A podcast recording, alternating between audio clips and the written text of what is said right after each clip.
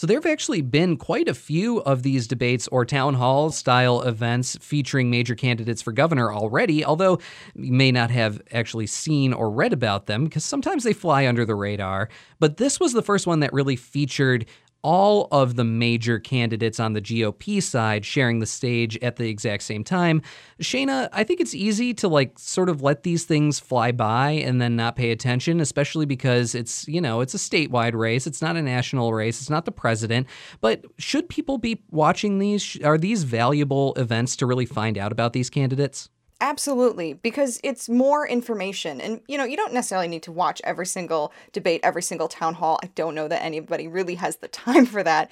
Uh, but it is an opportunity to see the candidates in a different environment. So instead of seeing them, you know, on their own, just giving a speech or sending out a very meticulously edited press release or mailer, you're getting to see them interact with other candidates. So it's an adversarial setting. These are people who are trying to beat each other.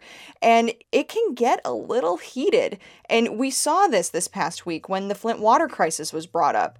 Attorney General Bill Schuette has charged several big names in the Snyder administration with serious felonies for their roles in the Flint water crisis. And Lieutenant Governor Brian Calley, he called him out on that. He said that it was a publicity stunt, and he even went so far as to invoke the name of Frank Kelley. And for those who don't know, Frank Kelley is one of the most, if not the most, respected attorney general in our state's history. And it was Frank Kelley who said that they were show trials. It's, it might be convenient for you to say it's just me. It's not just. It's not only me that is calling you out on this. Mm, gloves off, indeed. What did Schuette say in response to that? Yeah, he took his gloves off too. and he fought back. He basically said, Hey, don't get mad at me. I'm just holding people accountable. Brian, you go around the, the state uh, making false accusations. You're desperate because you're behind and you're trying to change the subject. And the fact is, people died. Yeah, that is a very intense moment. Cheyna, what would be your tip in, for people when they're watching these debates or even reading about them? What people should keep in mind as they're watching? Well, kind of bouncing off the idea that we are seeing these candidates in a somewhat unique environment is to look for non rehearsed or impromptu moments.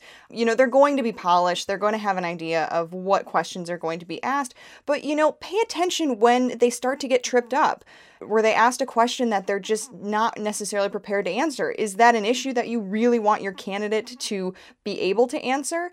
And also, a lot of times they're going to be speaking in broad generalities, they're going to be speaking in platitudes. Look for what questions they don't necessarily have a specific plan or a specific answer to, and then, you know, make the decision. Do I need my candidate to be able to answer that question with more than just, you know, some sort of lofty idea? And my tip, having covered quite a few of these already, is look, read the fact checks afterward. It's really important because on the stage at the moment, even if you have a great moderator, when these things are said, it's very hard on the fly to do a real comprehensive fact check on the stage right there on the fly. So I would seek out publications that do great fact checks on these types of things like Bridge Magazine and read after you watch.